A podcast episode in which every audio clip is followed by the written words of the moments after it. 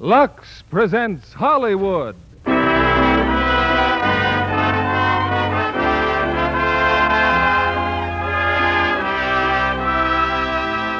Lever Brothers Company, the makers of Lux Toilet Soap, bring you the Lux Radio Theater, starring John Hodiak and Lynn Barry in Somewhere in the Night. Ladies and gentlemen, your producer, Mr. William Keeley.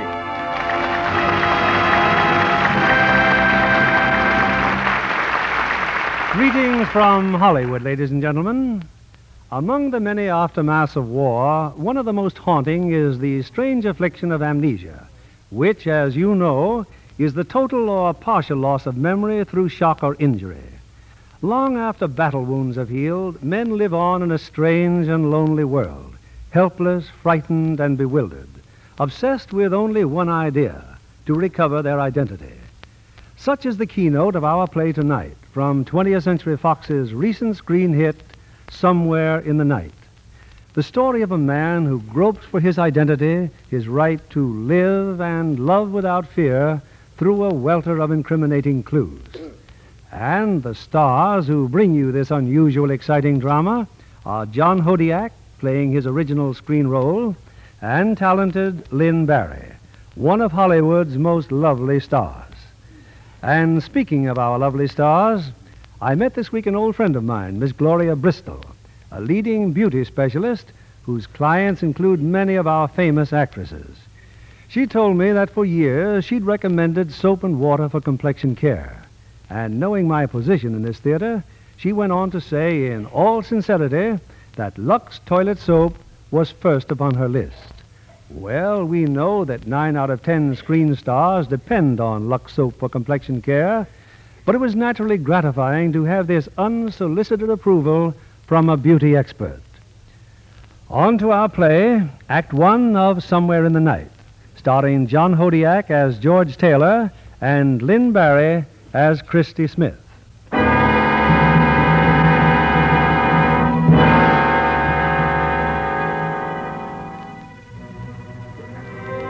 Why do they keep calling me George Taylor? My name's not Taylor. My name is. My name. I don't know. I don't know who I am.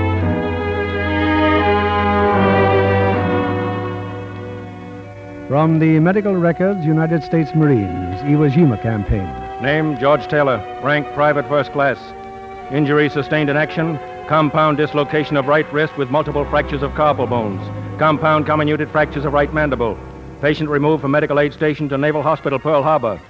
Patient unable to speak or write due to nature of injuries. Chances of full recovery, excellent.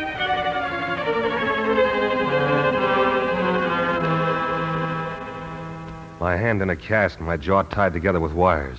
Taylor, they called me. The nurses, the doctors. George Taylor. I wanted to scream that my name wasn't Taylor, that I didn't know who I was. But I was getting better. Soon I'd be able to speak again, to write. I had to remember who I was. And then came a day when I knew I didn't dare tell them. The day they handed me my wallet. My wallet?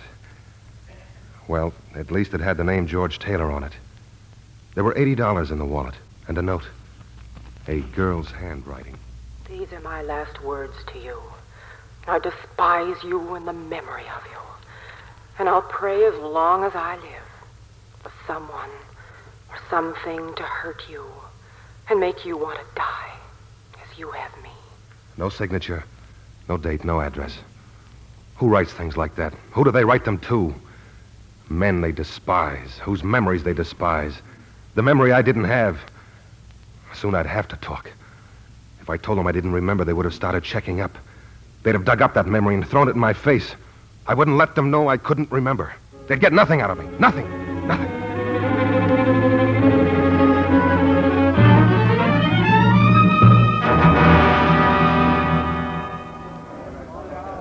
Well, that's the works, Taylor. From now on, you're a civilian. Oh, your papers show you spent some time in the hospital. Jaw all right now? Your hand? Yes, I'm okay. They did a good job. What? Well, you probably got a lot of questions. No questions. Well, that's a switch. But you'll dream up some. They all do. The Veterans Administration in Los Angeles will help you out. Uh, Los Angeles? Yes, that's where you're going, isn't it? Or has there been a change in your civilian address? Uh, no, no change. Say, I almost forgot. I got a surprise. Your sea bag. It's finally been located. It may be a while before it gets here. I'll have one of the boys drop it off. Well, maybe I better pick it up myself. Why wait around? We'll have it delivered. Now, let's see. Uh, George Taylor, Martin Hotel, Los Angeles. You'll be going back there, won't you? Martin Hotel. Yeah. Well, good luck, Taylor. Thank you, Sergeant.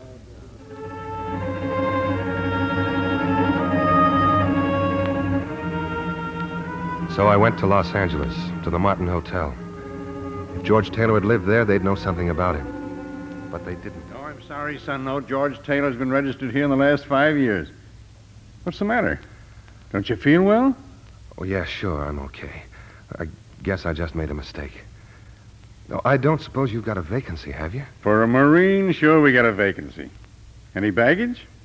Well, uh, they'll be dropping off a sea bag in a day or two. Fine. Oh, here's your room key, number 616. Oh, much obliged. Oh, your name, sir. Name? Taylor, George Taylor. But you. Why, you said you. I thought you.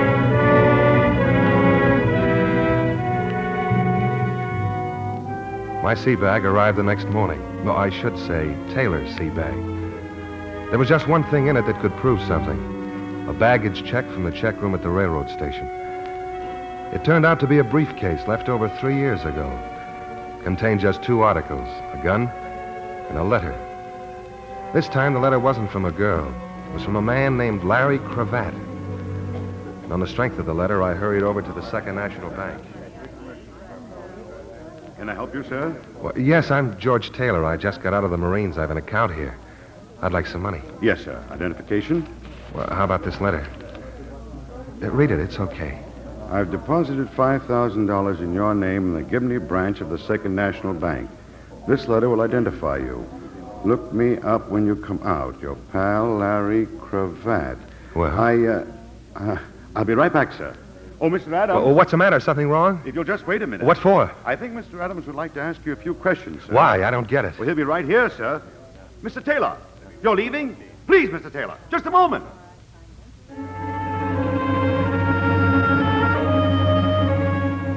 They could ask all the questions they wanted, but not of me. Not until I had some better answers. The letter Cravat had written was on the stationery of the elite baths. That was my next stop, the elite baths. How would we know a guy named Larry Cravat? This place is a Turkish bath. But he wrote this letter on your stationery. Maybe he worked here. Sorry, I never heard of no Larry Cravat. Well, look, just in case he should come in, tell him to get in touch with me, will you? It's very important. George Taylor at the Martin Hotel. Maybe you want to try around the corner, What's around the corner? out of a nightclub. It's called the Cellar. Maybe I'll ask there about your pal. Well, thanks, I will.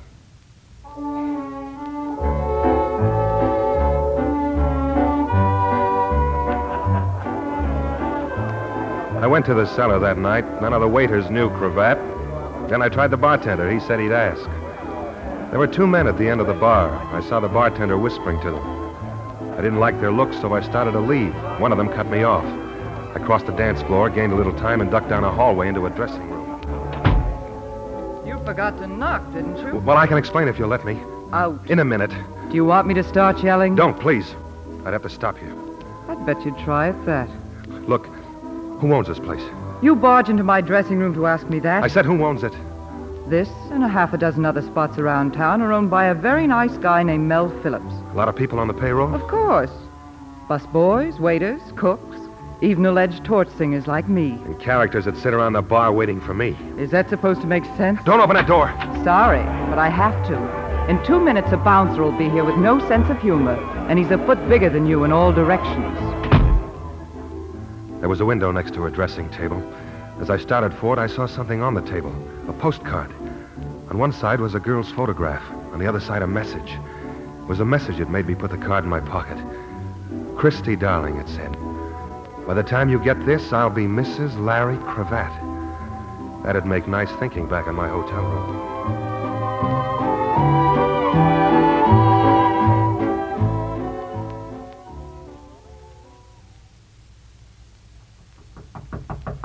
Come in. Good evening. Do you happen to know when Larry will be back? Larry, who? Larry uh, Thompson. He's my uncle. He lives here in the hotel. Sorry, I don't know him. Oh, dear, I've been waiting 15 minutes. I uh, saw you get off the elevator, so, so I... you thought you'd drop in and be sociable. Ah, this is exciting, isn't it? My name's Phyllis. Phyllis, what? Uh, Phyllis. Uh, I see. Daughter of a rich, high class family. Wouldn't want it known she waits around crummy hotel rooms for her uncle. Well, that's putting it a little crudely. I'll put it very crudely. You haven't been waiting around for anybody but me. Right to the point, aren't you? You want to know where Larry is? Yes. Except there isn't any Larry. It's just a name you made up to start me talking. About what? Oh, just this and that. I, I just thought that you ought to know about me, and I ought to know about you. I'll have to wait till I answer the phone. Hello? Mr. Taylor, That's right. this is the barkeeper that's selling. I got that information you wanted about a certain party. Cravat? Yeah, if you come down here, I can answer some questions. What? You can answer one right now. Who told you where to reach me? Just come down here. But I never told you where I lived. I... Hello? Hung up? That's right. Sorry to run out on you, sister, but I got a date.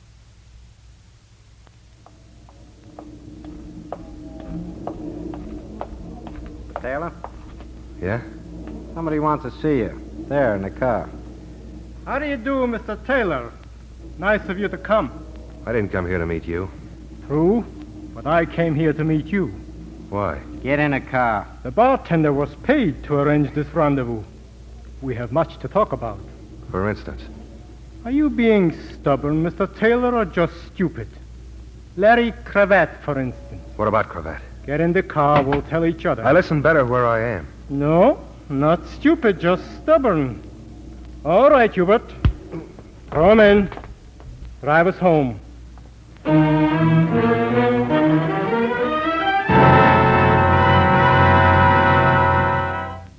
Mr. Taylor, I should hate to have Hubert continue his beating. For the last time, where is Larry Cravat? I told you. I don't know. I'm looking for him, too. He's my friend. Oh. Larry Cravat has no friends. You are to stop looking for him, understand? You are to stop looking for him! Take him out of here, Hubert. Dump him someplace. Yeah? Where? Where? What was his address on the postcard photograph in his pocket? Oh, yes, 723 Gramercy. Maybe Miss Christie Smith wants to see him.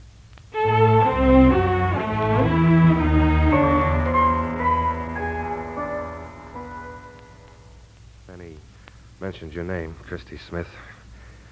That's all I remember. I guess Hubert slugged me again.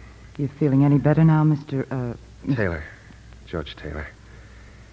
Yeah, I'm okay.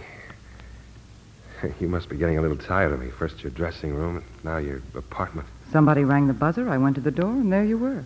Why didn't you send for the cops? I'm considering it right now.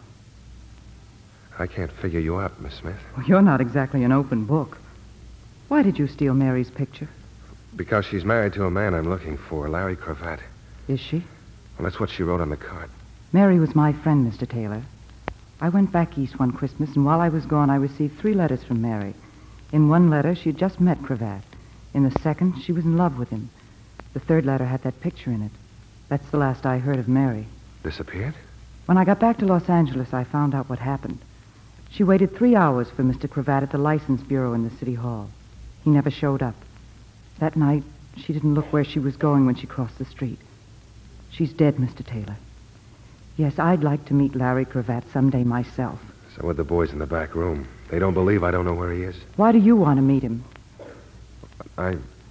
I better go now. How far do you think you'd get? Not far. They'll be watching my hotel. Look, I'll go crazy if I don't talk to somebody. I'm somebody. What, what do you know about amnesia?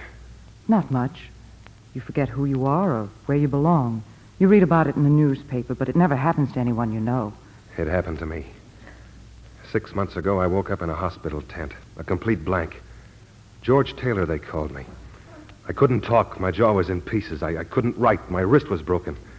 How could I find out who I was? I nearly went nuts. Then I found a wallet with a letter in it. No signature. But it told me something about myself.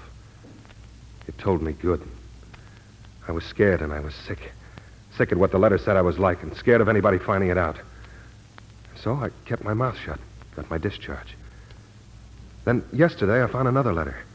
This one was from Larry Cravat. Said he was my pal. So I started looking for him. Well, you've got a rough idea of what's happened since. That's quite a pal you're looking for. I can't be choosy. It's like that joke about the crooked gambling house. He's the only one in town. So why don't I go find another town? Because you're full of questions and running away won't help. I know. I've got to find that guy, even if he's the heel of the world, because he knows about me. Keep on swinging. Something's got to break. Who's that? Maybe the break.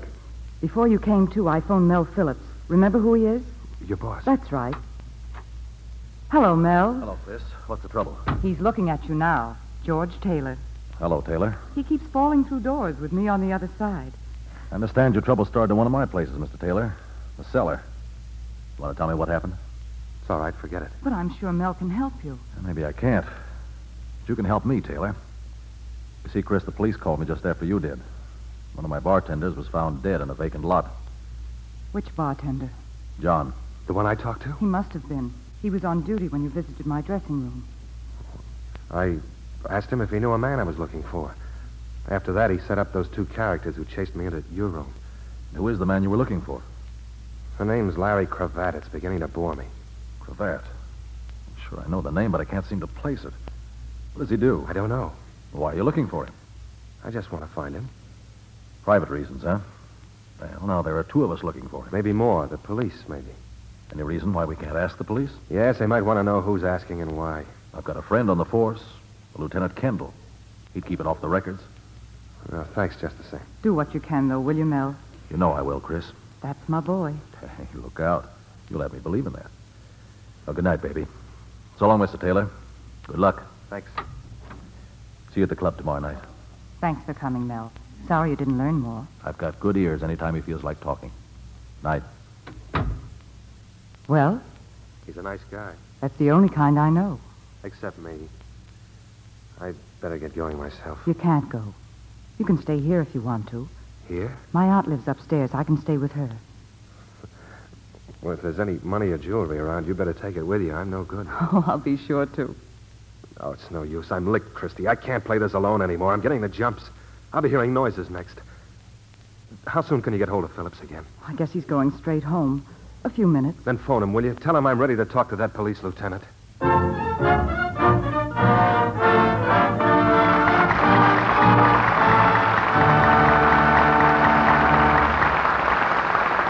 In just a moment, we'll bring you Act Two of Somewhere in the Night, starring John Hodiak and Lynn Barry. Meanwhile, here's our Hollywood reporter, Libby Collins, with a new slant on picture making. Yes, Mr. Keeley. It's about 20th Century Fox's latest release, Boomerang. In producing the picture, the studio literally returned to the scene of the crime. You know, uh, the story is based on a murder that actually occurred some years ago in Stamford, Connecticut. Mm-hmm. So the whole company went east. And for five nights, they worked from midnight till dawn on the main streets of Stamford. Mm-hmm, An interesting week for the residents. Well, it was quite a problem keeping them out of camera range. Lots of people went to bed right after dinner and slept till midnight in order to be on hand for the excitement. Dana Andrews, who has the starring role of the district attorney, told me it took considerable concentration to read his lines before an audience of thousands of fascinated spectators. I should think so. And Jane Wyatt, who plays Dana's wife, commuted from New York City to Connecticut every day, making trains at very odd hours. It was a strenuous life. You know, I'm eager to see Jane Wyatt in Boomerang. She's a really brilliant actress and a very handsome girl, too. Yes, she has a delicate, distinguished kind of beauty. She divides her time between the Broadway stage and Hollywood, so she really works pretty hard. And Mr. Kennedy, you'll be pleased to know that Jane's an ardent Lux girl. Says she depends on the gentle, beautifying care Lux soap facials give her skin. When a girl's as busy and as beautiful as Jane Wyatt, that's quite a tribute, Libby. And here's another way she depends on Lux toilet soap. She says a Lux soap bath gives her a quick beauty pickup, leaves her refreshed after a tiring day. So many lovely women discovered that, Libby. Oh, yes, I know. There are several reasons why Lux soap makes a perfect bath soap, too. The lather is so rich and creamy, and women love the delicate, clinging fragrance it leaves on the skin. Well, Libby, you can't buy a finer soap than fragrant white Lux toilet soap. No wonder it's the choice of nine out of ten famous screen stars for daily beauty care. Now, here's your producer, William Keeley. It's time for the second act of Somewhere in the Night, starring John Hodiak as George Taylor and Lynn Barry as Christie.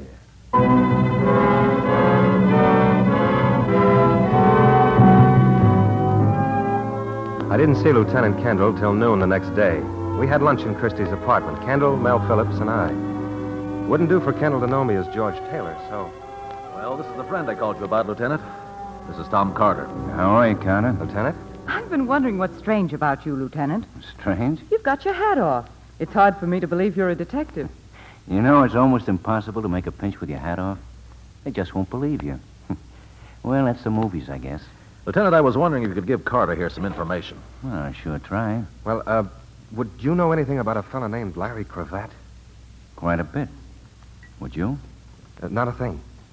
Uh, the information isn't for me. A pal of mine asked me to look him up about a personal matter. This uh, pal of yours, he uh, knew Cravat pretty well? We didn't say. Do you know where Cravat can be reached, Lieutenant? If we knew Miss Smith, we'd probably reach for him ourselves.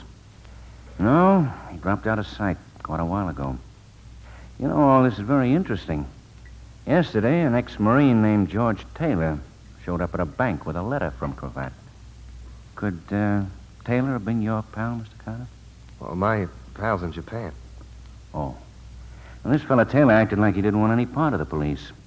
Hasn't been back in his hotel room since. You said if you knew where Cravat is, you might reach for him yourselves. Could you tell us why? It's no secret. When Cravat disappeared, $2 million disappeared with him. You didn't know about it, Mel? I never knew anybody could even count that high. All this talk of Cravat, but who was he? Yeah. Well, Gravett was a private detective.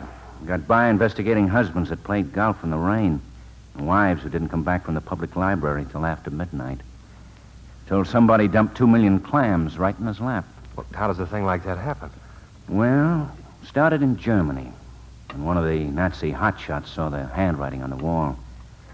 He sent the two million over here, but before he could come after it, got knocked off by one of the fellow members of the Brotherhood. So here's this big chunk of dough floating around loose.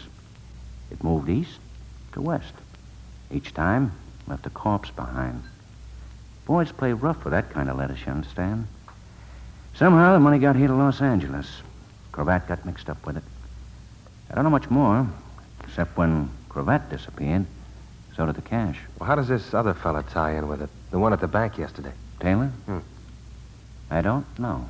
I should think you'd have picked him up by now. You must have a description. Those eyewitness descriptions. no. Taylor will probably drop into headquarters himself one of these days. If not, we'll go out and find him. Say, this is sure some fried chicken, Miss Smith.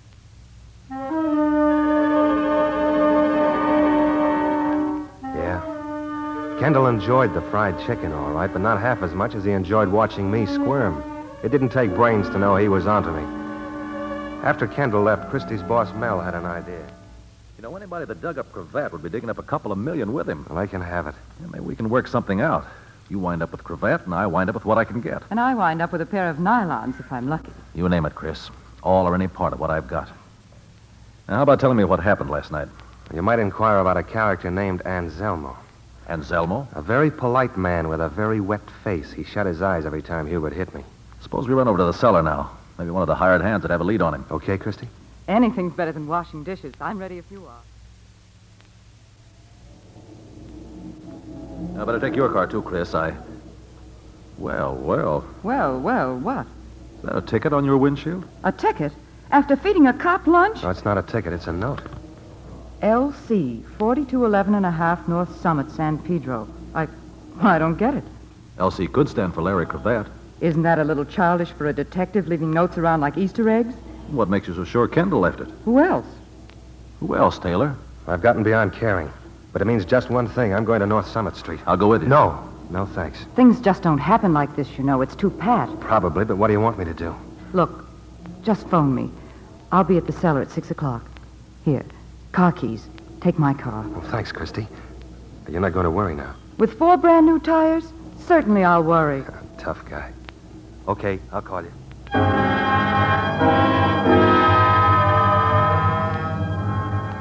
I found the address in San Pedro. The man who came to the door wasn't happy I disturbed him. He got more unhappy when I tried to pump him about cravat. He seemed ready to start swinging when she appeared Phyllis. Phyllis, who'd been looking for Uncle Larry in a Martin hotel. What's he trying to sell you, Sam? You wouldn't know, would you? You never seen him before, of course. I came here looking for Cravat. Cravat? Well, whoever he is, look someplace else. Yeah, look someplace else, see? Maybe your wife could suggest where. Why don't you try a fortune teller? Anyone in particular? No, cut Maybe there is one in particular, right next to Terminal Dock. Thanks. But if you can't find him, go to the dock and jump off.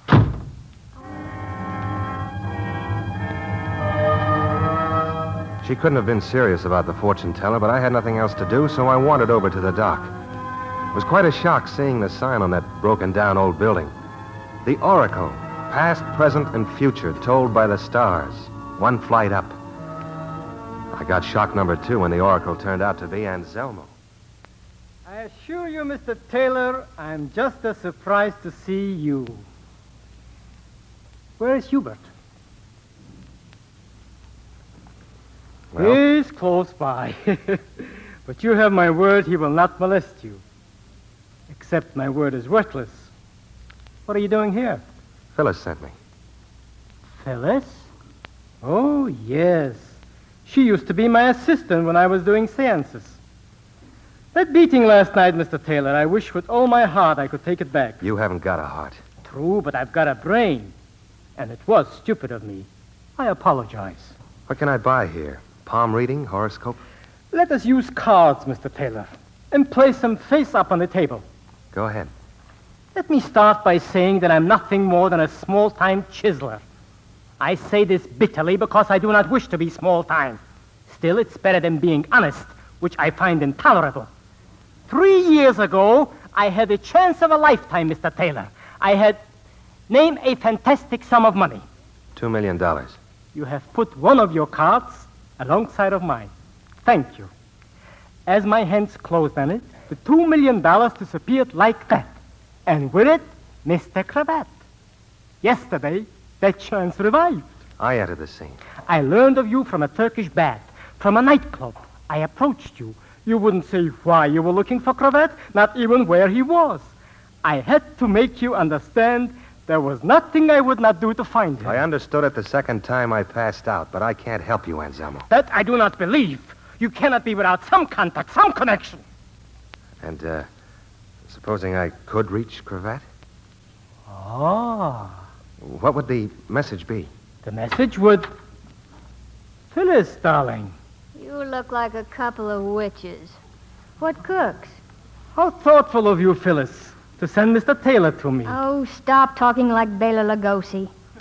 How did you know where to find me, Mr. Taylor? I got a note that said Larry Cravat was at 4211 and a half North Summit. From whom was the note? I don't know. Why would anybody want to tie me in with cravat? I can think of someone with every reason in the world Larry Cravat himself. I was about to give Mr. Taylor a message for him. Well, then you do know where he is. Why, you. I said, listen! Tell Mr. Cravat two million dollars is of no use to a man in the electric chair. Suppose he doesn't understand what you mean. He will. Mr. Cravat is wanted by the police for a murder, which occurred on that dock out there three years ago. The murdered man was a Mr. Steele. The police have evidence that Cravat and another man were on the dock that night. What other man? Never mind. But for a considerable amount of money, I will turn him over to the police. He will confess to the murder and Cravat will go free. Well, this other man. If he's reluctant to confess, the police will find a suicide and a signed confession. That might be better in any case. And why would Cravat go for a phony deal like that? Because it is to his advantage. Yours too. Why mine? Mr. Cravat deposited $5,000 to your bank account. Why? He was not a charitable man. More than likely, he was paying you for your services rendered. What were those services, Mr. Taylor? Is it not possible that the gentleman with cravat that night was you? Yeah. It's possible. I don't believe it was you. But the police may not agree. Mr. Taylor, does the name Conroy mean anything to you? Nothing. I wish I were really as psychic as I make out in my advertising. It would be most helpful to know when you are lying. Conroy, what about him? There is a man who might tell us much, except he's an inmate of a sanitarium. The day after Mr. Steele's murder, Mr. Conroy had the misfortune to be hit by a truck. The shock left him without a mind. I believe.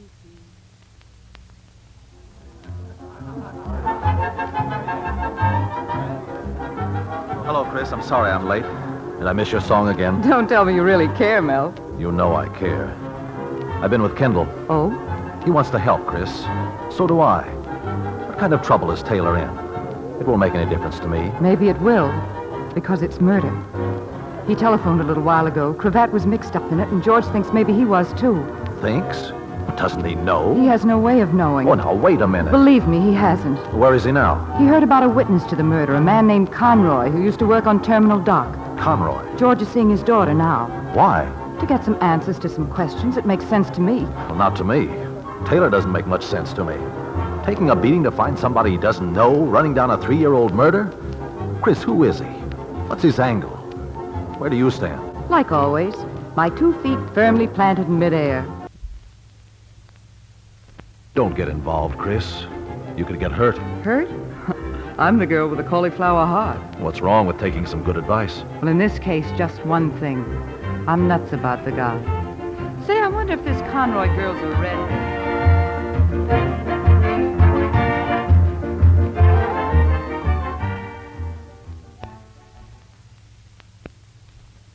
So I came to inquire about your father, Miss Conroy. I would have called before, but I've been in the service overseas. He's better, thank you. The doctors keep telling me so. But it's been so long now. How long? Well, ever since his accident. Oh, I keep forgetting. You've been at war. He was hit by a truck. He he's been there ever since. Been where? Lambeth Sanatorium. Well, I I know you don't want to talk about it, If but you were a friend of his, you should know.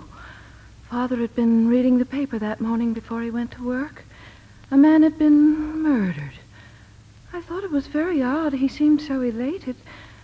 There was someone he said who'd make us very rich. who, Miss Conroy? Who'd make you rich? I don't remember. Was it Larry Cravat? I I don't remember things well, really. Why, You, you said Lambeth Sanitarium. You're going there? Well, I'd like to see your father. Oh, no visitors. They don't allow visitors.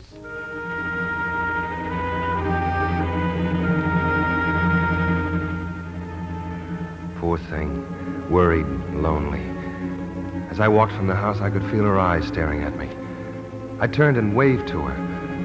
And I stepped off the curb to get into the car.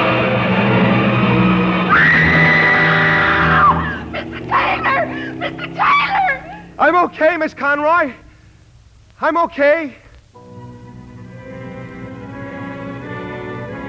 It was no coincidence. The truck had tried to run me down, and it would have if she hadn't screamed.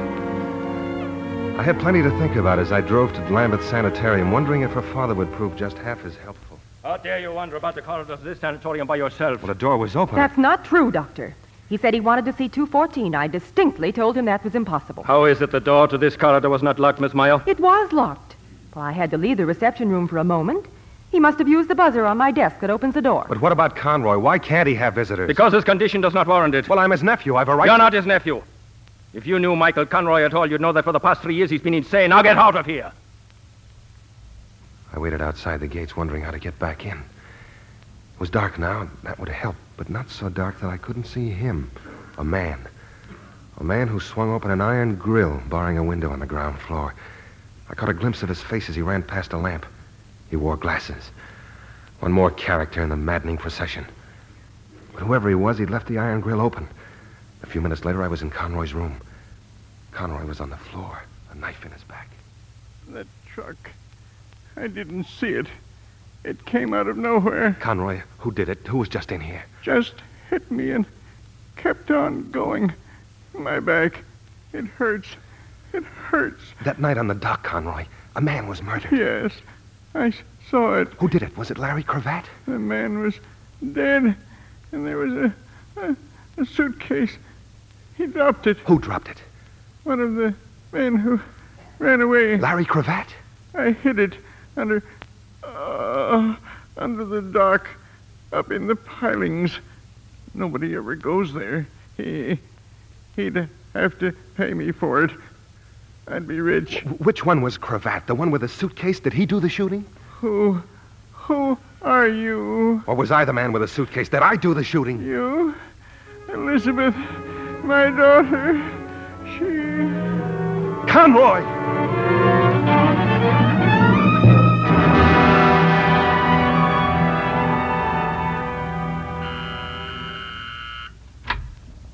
Well, back the same night, huh? Christy, can I talk to you for a minute? It's pretty late, isn't it? Come in. Your car, it's in the driveway. Thanks. I fixed some sandwiches. They're all dried out by now, but if you're hungry, you I. waited up for me. Well, I just thought that. Oh, sit down. Oh, it's no good, Chris. I've got to get out of town. Now, this minute? This minute, I found Conroy in a sanitarium. He'd been knifed. He died in my arms. On my way out, I had a little trouble with a doctor. I had to hit him. Why didn't you stay and tell the truth? With a dead man in my arms? But it was the truth, wasn't it? Why run away? Because I live by running away. Conroy couldn't tell you anything? Plenty. All about a suitcase hidden under terminal dock. What about Cravat? But it could have been a couple of other fellas. And it could have been you. Isn't that what you told me Anselmo said? Why don't you say it, too? That's what you're thinking? I don't know what I'm thinking. You were running away the night you ran into my life. A man was killed because you asked him some questions. You were beaten up. You wanted to run again. All you knew about yourself was a mysterious letter found in a wallet. Then you. Who's that? Better find out, hadn't I? Get in the next room. Whoever it is, I'll try to keep him in the doorway. Who is it? Lieutenant Candlemas, Smith. I uh, came for George Taylor. Oh, you must be a little mixed up, Lieutenant. This is where I live. Look, Christine. Is Taylor here? They're both inside, he and Adolf Hitler. They'll promote you for this, Lieutenant. Yeah, yeah, that's a good one. But I gotta find him. See, it looks like he killed a man tonight. A man named Conroy. Well, sure glad he isn't here. That way you'd be mixed up in it, you know? Yes, I know. Well, if you should see him, tell him I'll be down at the station for a couple of hours yet, eh? If I see him, Oh, uh, one more thing. You ought to keep your car in the garage, Christy. Isn't good to leave it out all night like that. With the motor so hot. I was coming out when he stopped me by talking about you. he knows George. He knows everything. Two hours. That's not much time. Or is it? It's enough. Turn out the lights while I get my coat. Where are we going? To San Pedro to look for a suitcase under terminal dock.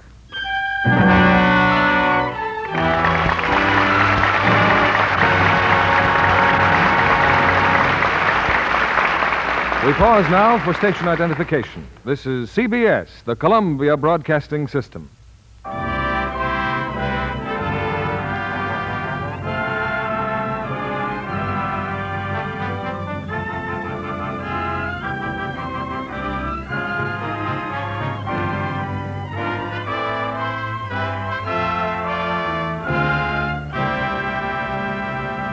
In a moment, we'll return with the third act of Somewhere in the Night, starring John Hodiak and Lynn Barry. Our guest tonight is Miss Ruth Roman, a successful authoress as well as a Paramount starlet. That so, Ruth? Well, I've written and sold two short stories, Mr. Keeley, but I guess my real ambition is pictures. I was delighted when my screen test brought me a Paramount contract. Delighted, but not surprised, I'll wager. Even modesty can't prevent a girl from knowing that coloring like yours is unusual. Mind if I tell our audience? Not at all, Mr. Keeley. Mm-hmm. Hair of a rich brown shade, brown eyes, creamy skin. You know, I hope there's a technicolor part in the offing for you. Thank you, Mr. Keeley. But when it really comes to striking coloring, I nominate Paulette Goddard. I've always admired her. So what a thrill it was to visit her on the set when she was making her picture, Suddenly It's Spring. Oh, that's the new Paramount picture where she stars with Fred McMurray. Yes. It's a romantic comedy drama, the kind both stars do so well. Miss Goddard showed me sketches of the different hairdos she was to wear, and suddenly it's spring. Oh, my, she can wear her hair just about any way and look stunning. Yes, Paulette is a real glamour girl, all right, and a real Lux girl, too. Well, that's what I found out, Mr. Kennedy. And I don't want you to change your mind about my being modest, but uh, I'll tell you how Miss Goddard complimented me and my complexion. And then we discovered we're both devoted to the same beauty soap. She told me her Lux soap facials are a daily routine. She never neglects. And I'll bet you never do either, Miss Roman. Now, wouldn't it be silly for a girl in pictures to take chances with complexion care? Especially when Lux soap facials are so quick and easy. Won't you tell us how you take an active lather facial? Well, here's all I do smooth on lots of the rich Lux soap lather and work it well in. Rinse with warm water, then cold. Pat my face dry with a soft towel. It certainly leaves skin feeling beautifully smooth. Thank you, Miss Ruth Roman. Lux Soap Care makes skin lovelier, as actual tests prove. Skin specialists have made tests that showed improvement in three out of four cases. So, if you haven't tried this fragrant white soap, why not begin tomorrow? Remember, Lux Toilet Soap is Hollywood's own beauty soap. Here's Mr. Keeley at the microphone. Our curtain rises on Act Three of Somewhere in the Night, starring John Hodiak as George and Lynn Barry as Christie.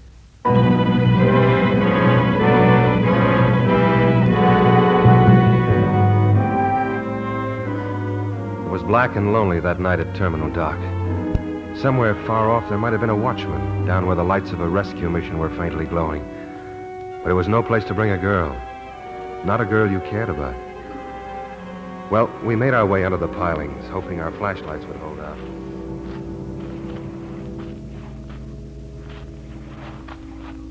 It's not as bad as I thought it would. Oh! Watch it, Christie. Hurt. It's just my shin. What's under here anyway? What the ocean throws back. And two million dollars, I hope. Christie, Yes? I should never have let you come down here. Look, take the car and go home. I'm scared, but I'd be more scared leaving you here by yourself. Be sensible. You don't know who I am. You don't know what I may have done. If it turns out that in your whole life you ever killed anything bigger than a horsefly, then I'm crazy. Now, how about finding that suitcase? Okay.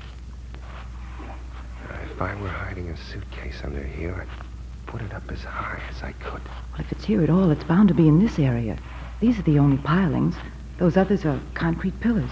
Yeah, any ideas? Yes, I think we should stay very close together. Come back. What's that over there? No.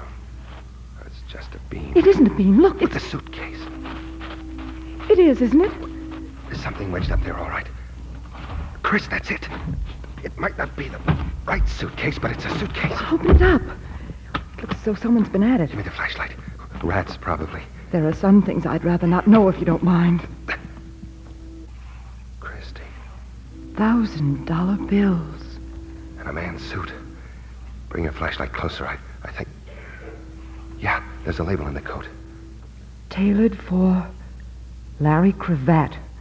Los Angeles, December 1942. And look at this other label. Made by W. George Taylor. W. George. Take. George Taylor. What are you talking about? I... George Taylor. Meet Larry Cravat. Larry Cravat. Meet George Taylor. I don't have to try the suit on, Chris. It would fit. Don't you see? There's a murder.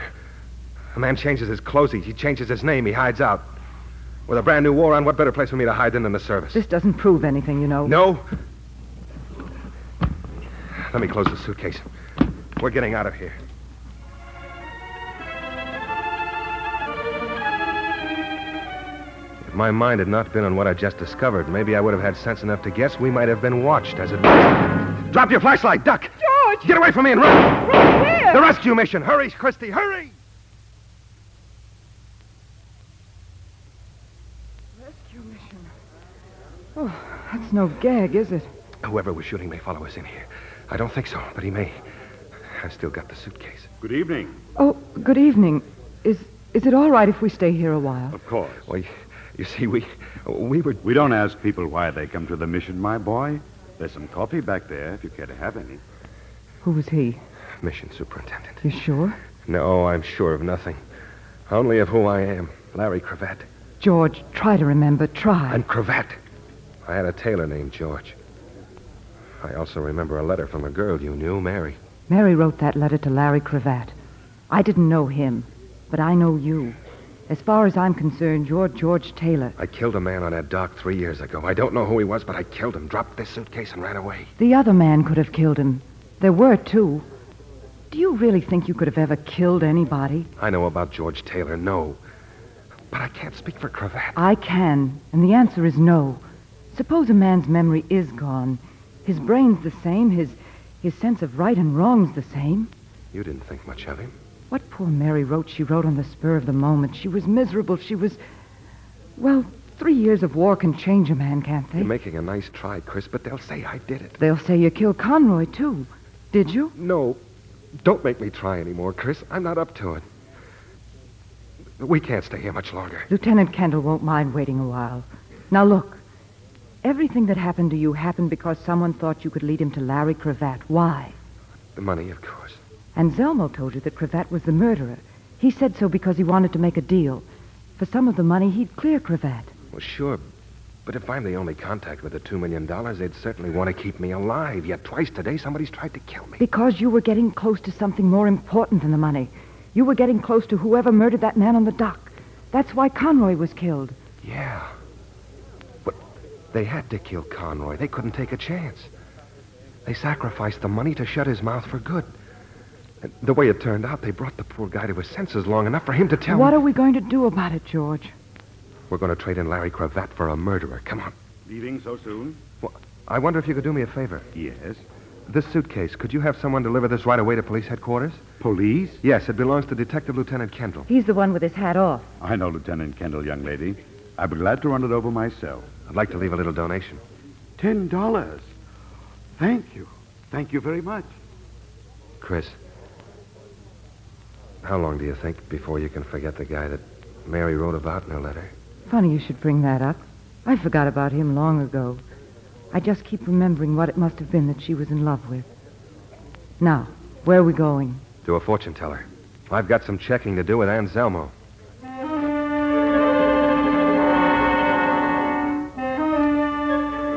Phyllis and Hubert were with him when we reached Anselmo's. The oracle was his customary pleasant self.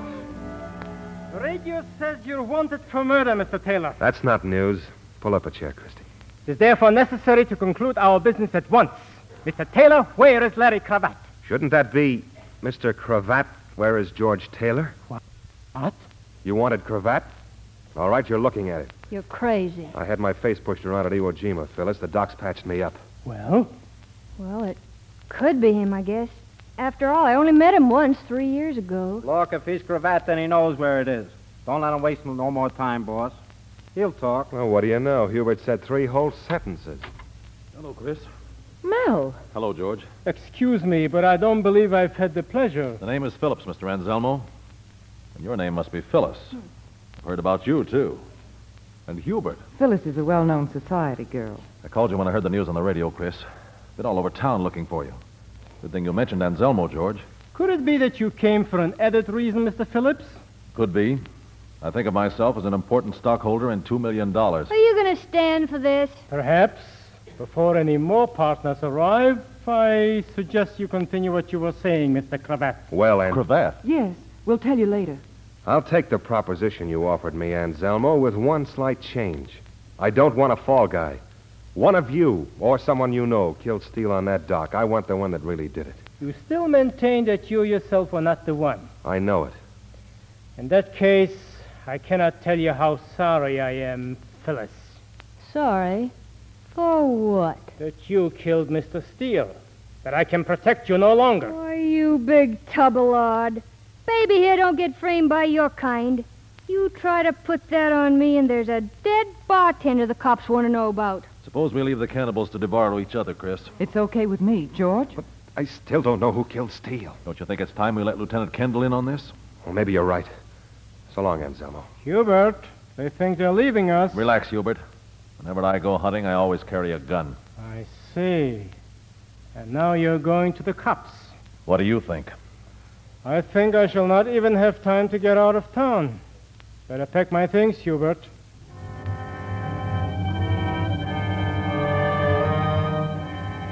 The cellar was on our way to police headquarters. Mel suggested we stop there for a drink. Place was closed that time of night, so Mel fixed us a highball himself. The only reason I own nightclubs is so that I can get a drink after hours. Well, so you're cravat, are you, George? Yes. Excuse the frankness, but I think you've been acting like an idiot. The prize was walking into that setup at Anselmo's. It was a chance he had to take. It wasn't chance, that was suicide. If I hadn't come. I owe you plenty, Mel. You owe me nothing. What I did, I did for Christie. You see, I figured that all of them wanted the money except one. Oh? Yes. Someone wants me dead even more than he wants $2 million. Why? Because if and when I get my memory back, I'll know who killed Steele. But I figured he'd make some move. Anselmo, Hubert, or the fellow who killed Conroy in case he showed up, too. I figured he'd try to get me alone, even to get me out of there. Yes, he had to get you alone, didn't he? Away from the others so he wouldn't show his hand.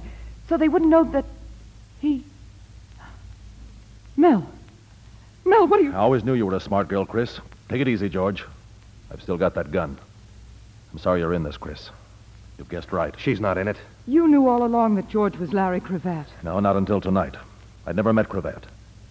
Steele had come east to bring me the money. I'm in a good spot to slip big bills like that into circulation. We were to meet on the dock. Somehow Cravat got word of it. He met Steele, convinced him he was me, and got the cash. Steele was alone when I got there. I thought he double crossed me. He thought I'd pulled a phony. He started to make trouble, and I. I killed him. Then I saw Cravat. I shot once and missed. I never saw him again. Conroy saw it, and you tried to kill him with a truck. The same thing you tried with me tonight. Conroy doesn't worry me anymore. No, the little man with the glasses took care of that, didn't he? Did you send him after us tonight at the dock? I never knew you were under the dock. His orders were to get you wherever and whenever. I've thought about you a lot, Cravat. And the money you stole from me. You're going to be a poor man now. A dead man's a poor man. I got you into this, George. Little Miss Know the Right People. I had to call in this good, sweet character. Why didn't you stay out of it? I warned you, Christie. The same answer still goes. Yeah, I know. You're nuts about the guy. She's got no part of this, and you know it. It's too late. You're both in my way. Maybe it isn't too late. What about the money? We found it tonight under the dock. Every brand new $1,000 bill. I'll make a deal. Christie's life for $2 million. Sorry, no sale. Well, what could she do with a smart operator like you? Go to the police? It's her word against yours. It's no use, George, and I won't have. Two it. million dollars, Phillips. Two million dollars. Where is it? I'll take you near it. Then Christie goes free, and I'll take you to it. Where do we have to go? Back near the dock. It's still in the suitcase. Come on, then, let's go.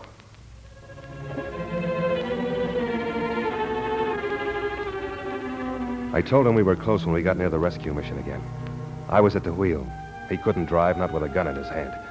I stopped the car, and we all got out. Mel took a look around. All right, now get back in the car. You've told me what I wanted to know. But you don't know where the money is. The mission, of course. What better place? Well, what about Christie? She's going to be poor, too, like you. You won't get the money. Not now, I won't. I'll be back for it later. Get in the car, both of you. Drive on the dock. Don't anybody move. It's Kendall. There we are, Cravat. You too, Miss Smith.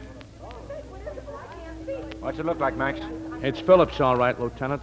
He's still with us. Uh, hey, uh, keep those people back there. Right, come on, get back, boy. Way back. Move back. Yeah, better call an ambulance. Yes. Okay, Cravat. Yes, you and Miss Smith can come along with me now.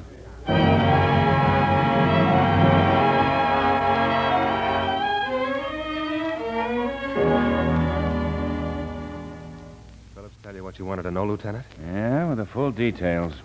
Make better reading than Forever Amber. And will he live? As if I care. Well, if I could only learn to shoot straight, maybe I could save you taxpayers some dough, but I always close my eyes. It's for you, Lieutenant. Oh. Peterson. Yeah? Hello, Pete. Oh, the little man with the glasses. Used to work as an orderly at the Lambeth Sanatorium. Yeah, you can start from there. You got Anselmo and the others? That's good. Okay, I'll see you.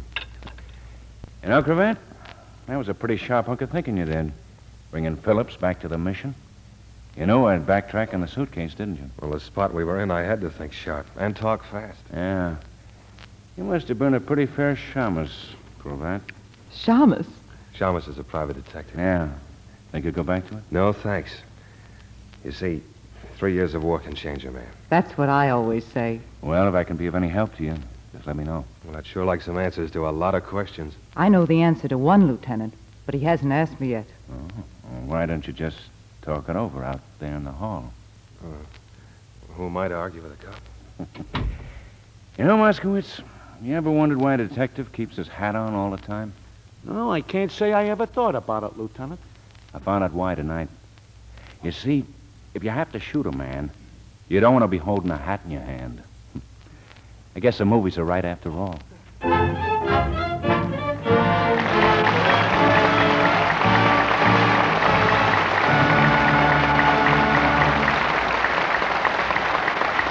In just a moment, our stars will be back for a curtain call. We hope you'll join us. Meanwhile, have you had an experience like this lately? Now, let's see, Mrs. Brown. Uh, the groceries are $2 even. But I owe you 30 cents for that used fat you brought in, so. Here's your 30 cents change. It's a nice feeling to be able to save 30 cents on your meat bill, especially these days.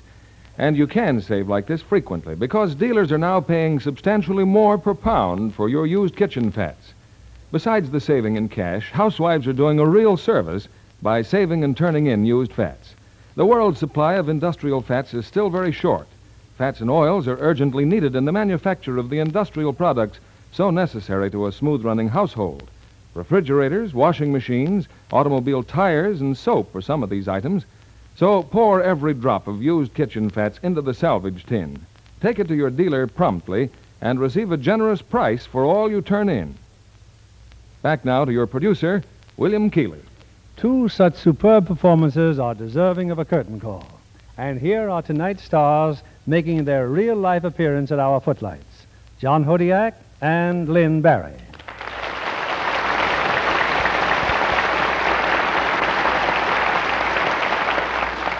John, I'm sure our listeners in Pennsylvania are proud of you.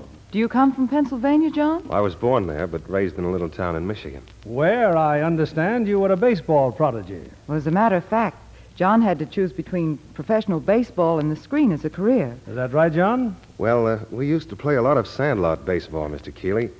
I remember once I was a sort of a hero of the gang. What happened? Well, one of our opposing batters hit a ball to me in left field. The longest hit I ever saw. And you made a shoestring catch, eh?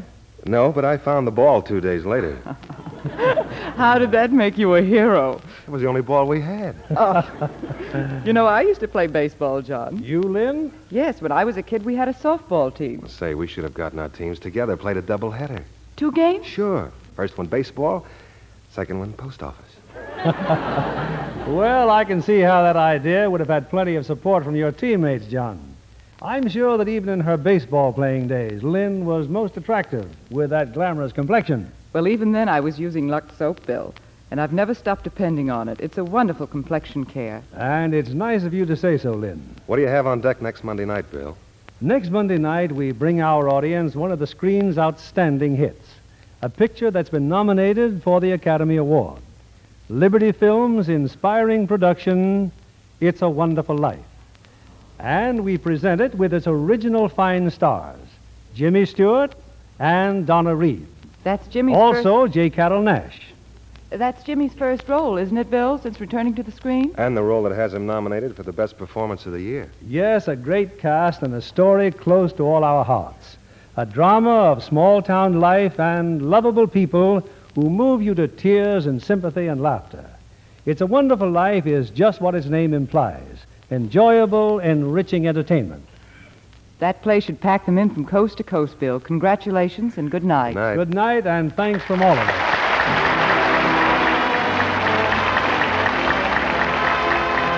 Lever Brothers Company, the makers of Lux Toilet Soap, join me in inviting you to be with us again next Monday evening when the Lux Radio Theater presents Jimmy Stewart, Donna Reed, and J. Carroll Nash in It's a Wonderful Life. This is William Keeley saying good night to you from Hollywood.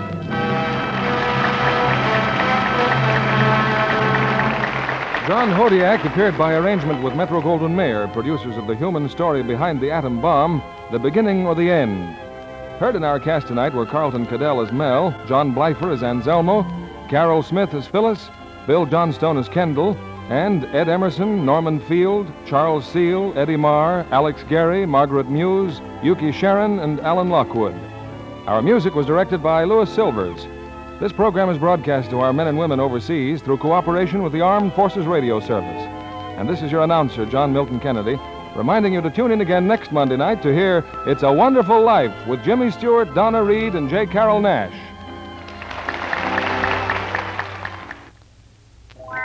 Spry. When you bake and fry Spry. for your cake and pie, Spry. it's your shortening by. Rely on Spry. Yes, it's Spry for pastry so tender, flaky, nut sweet, any pie filling tastes more delicious. You'll say pastry is extra delicate, better tasting with Spry. Rely on Spry. S-P-R-Y. Rely on Spry. S-P-R-Y. Be sure to listen in next Monday night to the Lux Radio Theater presentation of It's a Wonderful Life with Jimmy Stewart, Donna Reed, and J. Carroll Nash. And why not tune in later tonight to hear The Joan Davis Show? This is CBS, the Columbia Broadcasting System.